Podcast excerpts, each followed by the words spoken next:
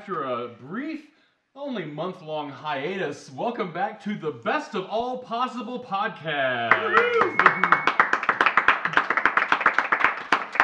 I am your host, Robert Weathers, and you know, here at Panglossian, we have a love for the weird. We like the unproduced, the underproduced, and we also have a love for 10 minute plays. And it is our mission with this podcast to bring you some 10 minute plays that you probably have not heard, nor read, nor performed before. So we're going to get started here, but first, what I'm going to do is I'm going to introduce today's special guest, a returning guest for us, actually, Yes. Mr. Jason Ballou. Welcome, Jason. Happy to be back. So, um, at this point of the show, I, what I've started doing since you've been on here uh, last time is I've started asking a question that is sort of tangentially related to the play. So I'm going to ask you a question. This is a little bit of a personal question. Are you ready? Go for it. All right. So, Jason, are you a bath person or a shower person? Oh, hands down, shower. Shower? So why is that? Well, you see, the idea of just wallowing in my filth from the day just is not appealing to me. Uh-huh. Um, and that's what a bath reminds me of. Because as a kid, you know, you roll around the dirt. I lived in the country. And Mhm. so you come back pretty dirty. And I, we only had baths when I was growing up. Uh huh. That water, let me tell you, uh, it was a fine soup color.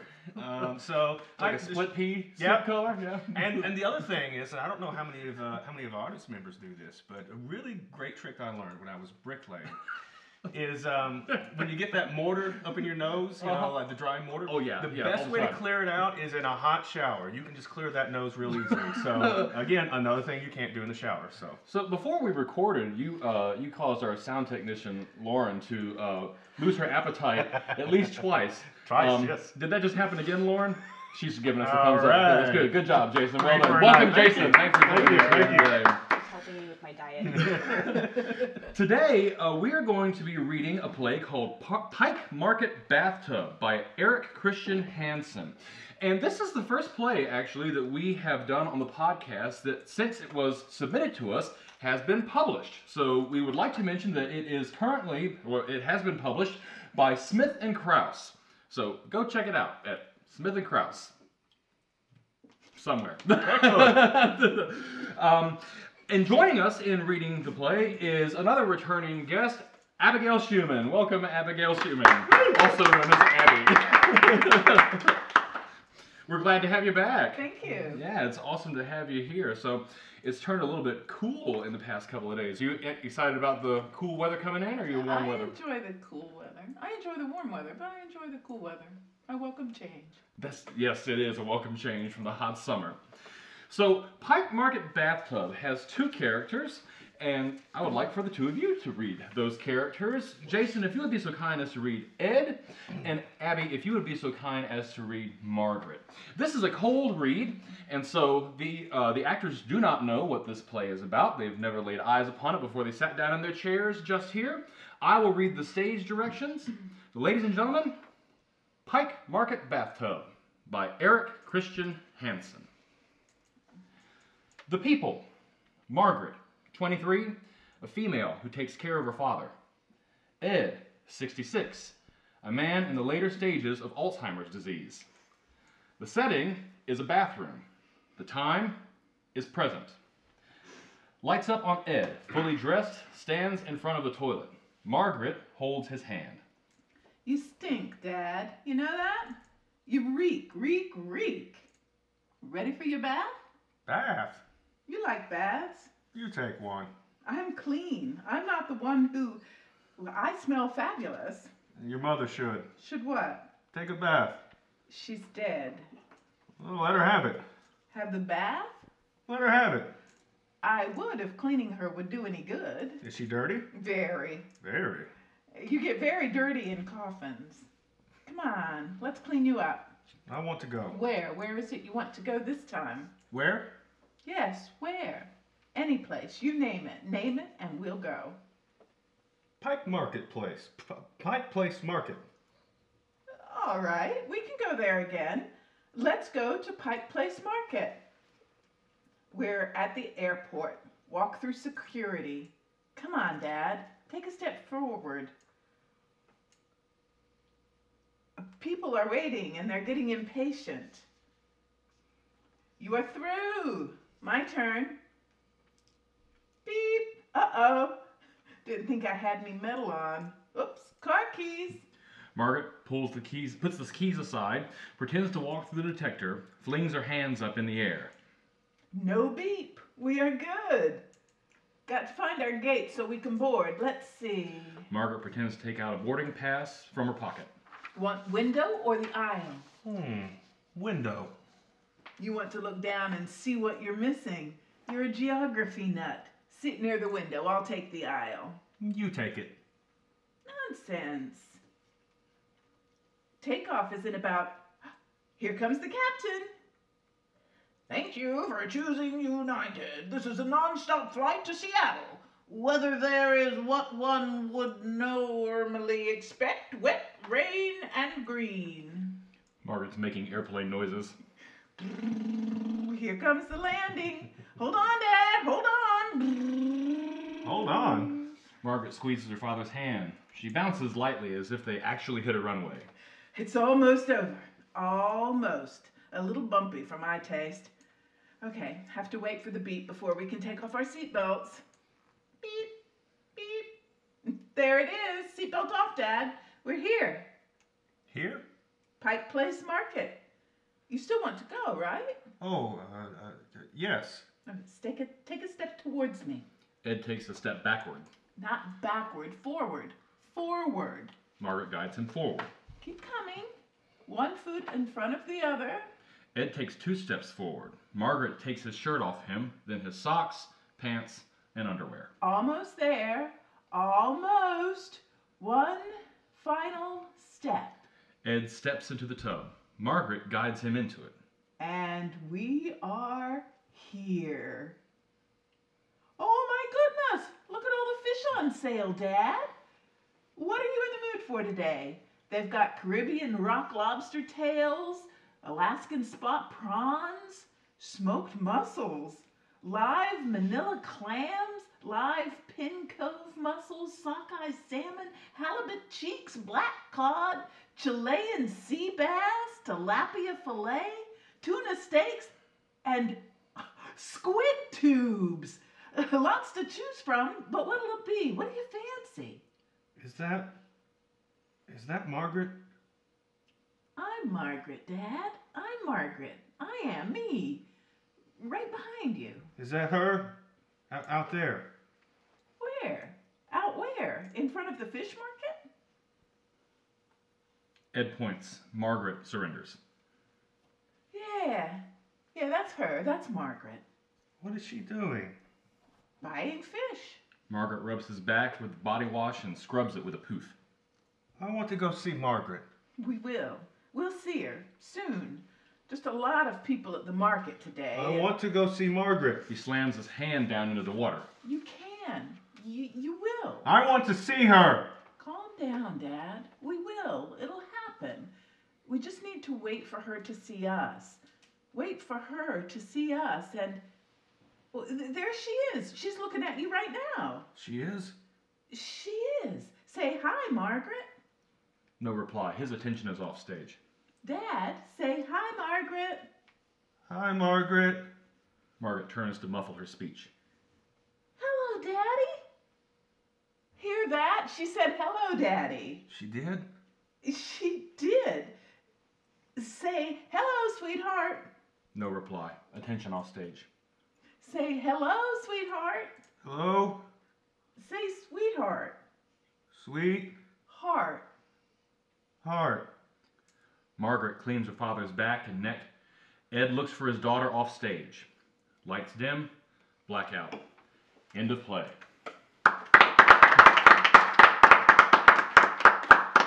All right, thanks guys. A little, a little slice of life uh, play here, brief, but I think I think effective, especially for anybody who has been around somebody with Alzheimer's or dementia.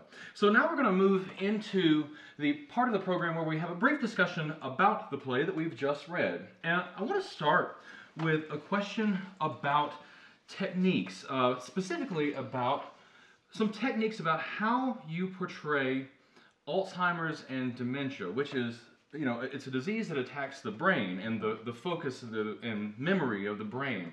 So, how would you approach this as an actor, knowing what you're getting into uh, the second time around? Jason. Uh, well, um, as some of the people in the room already know, I do work with an Alzheimer's patient, uh, a gentleman who I've been seeing for about two years now. And from visiting him uh, about twice a week, I get to observe a lot of different patients in various stages of this disease. Um, maybe that's why you picked me. I don't know. But uh, one of the there's a couple of observations that I've gotten from that that are that are very striking to me and are reminded in this play is that the they don't know that there's anything wrong. To them, everything they're saying, everything they're doing is perfectly normal. So it's hard for them to to really comprehend why other people don't get them. Like, well, well, it's clear to me. And even with the example of, of seeing Margaret off in the distance, that's something that happens all the time. They will see someone, and, and that person is there in their mind, and they will talk to them, they will look at them, but they're not there. Um, another thing is um, Alzheimer's patients tend to go through what I call pendulum swings, and they have uh, their own center. And where that center is is determined by something unknown in their mind, some part of the disease that says, you will return back to your center, and your center will be the worst moment of your life. Like one uh, poor lady um, used to always ask me, Where's her husband? And I would have to always inform her that her husband's passed. And she always acted as if it was the first time she'd ever heard it, because for her, it was. Right. Um, so those those are some things that, that as an actor I would put into that and take into that knowing. Um, it's just the the sense of reality is not what the outside world sees, but what is internally seen. Great. Any thoughts on that, Abby? I, I mean, that sounds sounds pretty good to me as far as the way he's described what I've seen, and I haven't Mhm. had the experience that you had uh, with that. One of the things that struck me, if I can sort of segue off Sure, of that, sure. was the caregiver's role. Mhm. And um, as I started going, the, the, the, the sympathetic care that, that she was giving and, and, and accepting that reality Mhm. that Jason was talking about, that this is dad's world, and so I'm going to move into it. I'm not going to keep trying to bring him into my world. Right. Until the very end, that was kind of bittersweet, where she just wants daddy to call her sweetheart. Yeah, she wants him to acknowledge her, but she's not Yeah. there. To to him, she is not his daughter. His Yeah. daughter is over there, off in the distance, off the stage where she pointed him to. So that reality for her seeing that in the script was definitely uh, noticeable. Yeah. Mm-hmm. But she has her way of getting that acknowledgement. She- uh, she does. She does. What about uh, Abby? As, as a director, um, what sort of physicality would you uh, would you lean towards or, or, or guide your actor towards, uh, specifically Ed in this piece? Somebody who mentally is not functioning uh, on the level at which he obviously at one time was, and uh, is being he is he is in the world, as Jason put it, in, in his world. Um, but Margaret remembers both who he once was and also obviously understands who he is now. Is there any sort of physical trait or anything, uh, any tension maybe, uh, carrying the shoulders, uh, confusion, that sort of thing that you might guide an actor towards for this?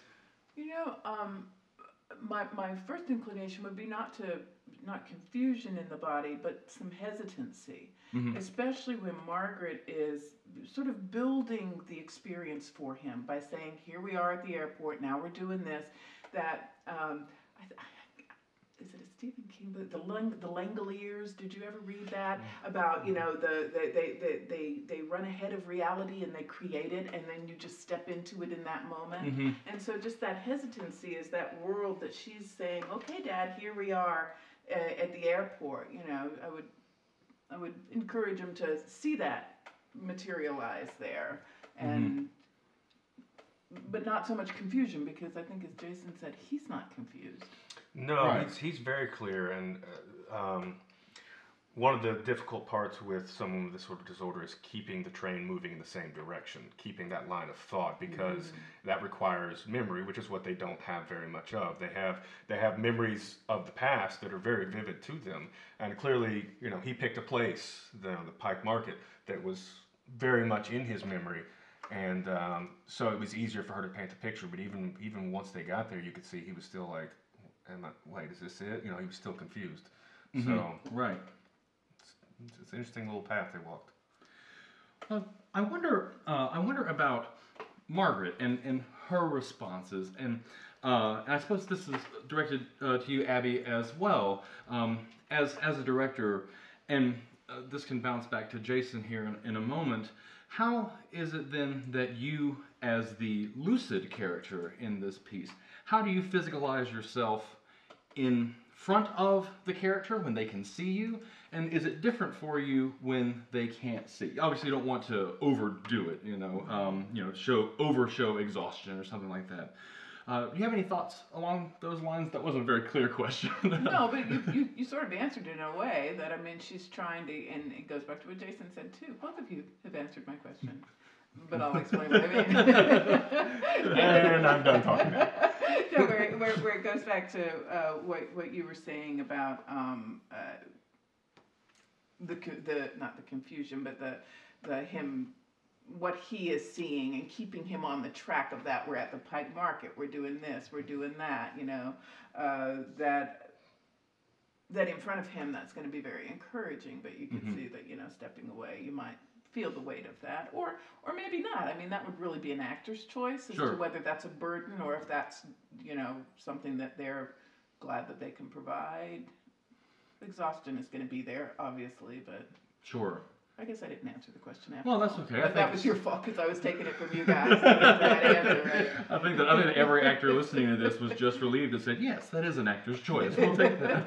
yeah, definitely. So I um one one more question, uh, guys. I'm I'm wondering about the humor in this. There is some humor towards the beginning, but I wonder about towards the end. Um, the words that uh, you used, Abby, were were bittersweet, or the word you used was bittersweet when uh, with identifying her and then referring to her as sweetheart. Do you think there's room for a little, you know, a little chuckle in that, or should it be? Do you think that it should be uh, straight, you know, straight played, or anything along those lines, Jason? Hmm. You know, I'd, I'd, I'd be open to, to adding uh, to adding a chuckle there. I think the biggest thing that I liked about this was that the humor was not derived from his disorder. Agreed. The humor was derived from seeing her live through the experience and, and work through it. And you know, it, it is kind of a kind of a dark humor in that way, but I also I think it's really important as an audience member to see see the other side of the character and, and just it, so that just that little bit of oh, I'm crazy too, and then you go right back into it, you know, because you do. It's, I I oftentimes feel very crazy when I'm dealing with some of these people. It's just like, wow, I am nuts Uh-huh. but it makes sense to them and so in their world and so as an audience member viewing that you want to see them acknowledge their own like what am, what am i doing Right. you know right. so i think there is humor there great. Any thoughts on that, Abby? Oh, I agree. I, and, and again, getting back to actors' choices, and you know, choices in the moment when you see what you've got on the stage. Right. Whether it lends itself to humor or lends itself more to the bittersweet, um, it could go either way. Awesome. Well, thank you guys. I want to make sure to thank uh, Abigail Schumann and Jason Ballou for joining us here today. We want to thank. Uh, oop, hang on, I got it right in front of me. Uh, we want to make sure we thank Eric Christian Hansen for his awesome play, Pike Market Bathtub. We want to thank, of course, Zodiac Productions, Lauren Watkins, our sound tech. Thank you very much.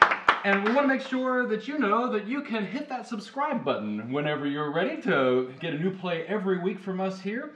You can also, uh, if you would like, share us on social media. That really helps us out. And if you're interested in submitting your own play for the podcast to consider, please feel free to send it in a PDF file to literary at panglossian.org. Thanks for joining us, and we'll see you again next week. Bye bye.